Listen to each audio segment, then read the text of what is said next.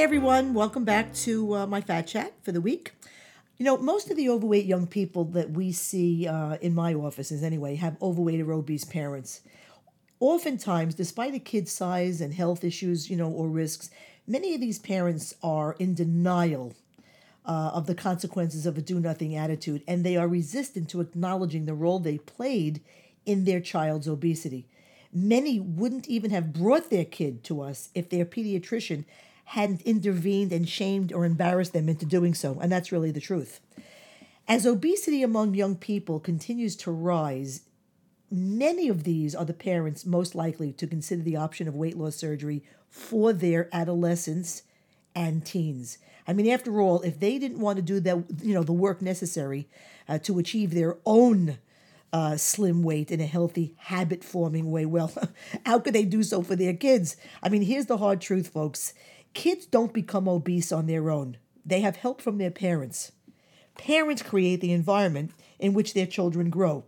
It's it's most often parents who don't want to shop for the right food, prepare it correctly, portion it out appropriately and you know and feed it to their kids obese parents uh, who have a laissez-faire attitude towards their own weight uh, per, you know perpetuate that in their children that is the issue plain and simple you know we have seen countless number of adults over the years uh, we've been in business a long time who came to us after their own bariatric surgery and after they gained all their weight back from the various procedures that they may have had. We have seen several adults uh, who traveled outside of the United States for bariatric surgery because it was cheaper. Okay? So not only did they want a quick fix, they wanted a cheap fix. And then when they had complications and they couldn't find an American doctor who would quote unquote fix another surgeon's procedure, I mean, they had to go out of the country again for an additional procedure or two. Okay, so think of all the time. They, eventually, they wanted to save money. They wanted something cheap. Meanwhile, it took them longer, and they're spending more money and time on it. We have seen many adults who became depressed after a bariatric procedure. They felt isolated in many social settings, whether you know parties, weddings, restaurants, either because they couldn't partake as they used to, or because they did and they ate too much. Then they suffered the quick consequences of having to be in the restroom with pain, with diarrhea, vomiting, acid reflux, you name it. We've also had mothers who were unsuccessful examples of their own bariatric procedures candidly tell us, as hard as this is to believe, they, they've told us candidly that they were waiting for their overweight teen to quote unquote gain a little. All right, gain a little more weight to meet the weight requirements to qualify for bariatric surgery. Nothing like setting an example for one's child, eh? You know, bariatric surgery is drastic. It's invasive surgery, and anything can happen and often does, both physically as well as mentally.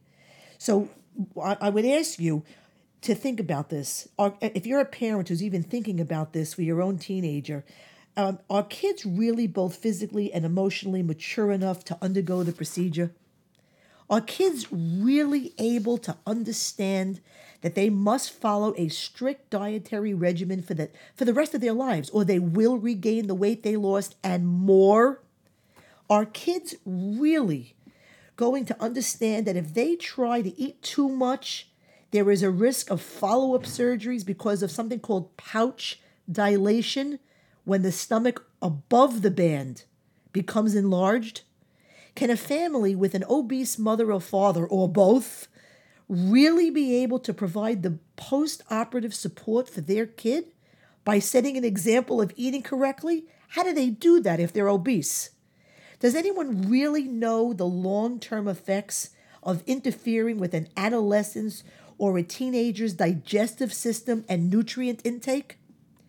Are kids really able to understand that, for example, a lap band is a human made device that could be in place for a lifetime and as such carries a risk of scarring and, and perhaps malfunction?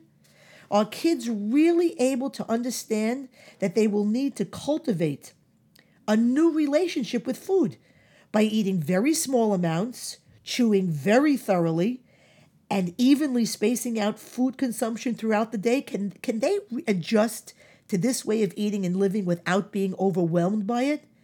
Are kids really able to understand that the requirement to be hyper vigilant about what they eat, when, and how might make them stand out among their peers at a time in their lives when they when they really want to fit in and and that being with friends or in other social settings can make it harder to make good nutritional choices are kids really able to understand that it will be hard for them to figure out a new healthy relationship with food especially if they and others in their family have always relied on food for comfort do kids have too high expectations? And are you setting them up perhaps for too high expectations?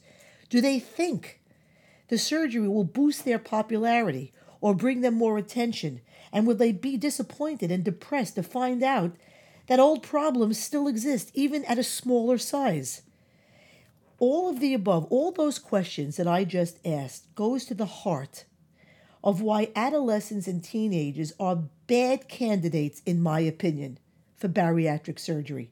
They are often immature, rebellious, and uninterested in long term consequences. Kids don't think long term, they're living in the moment almost all the time. Weight loss surgery is not a panacea for obesity in teens. There are many unknowns, including what the long term effects might be of weight loss surgery on a child's future growth and development. What's more, weight loss surgery does not guarantee that an adolescent will lose all of his or her excess weight and or keep it off uh, you know long term weight loss surgery also does not replace the long-term need for a healthy diet and regular physical activity weight loss surgery does not teach kids the lessons they need to learn in order to get slim and to stay slim and healthy all throughout adulthood it's a quick fix that completely ignores the issues that caused these kids to become obese in the first place. It's just another tool to set them up for a lifelong battle with their weight.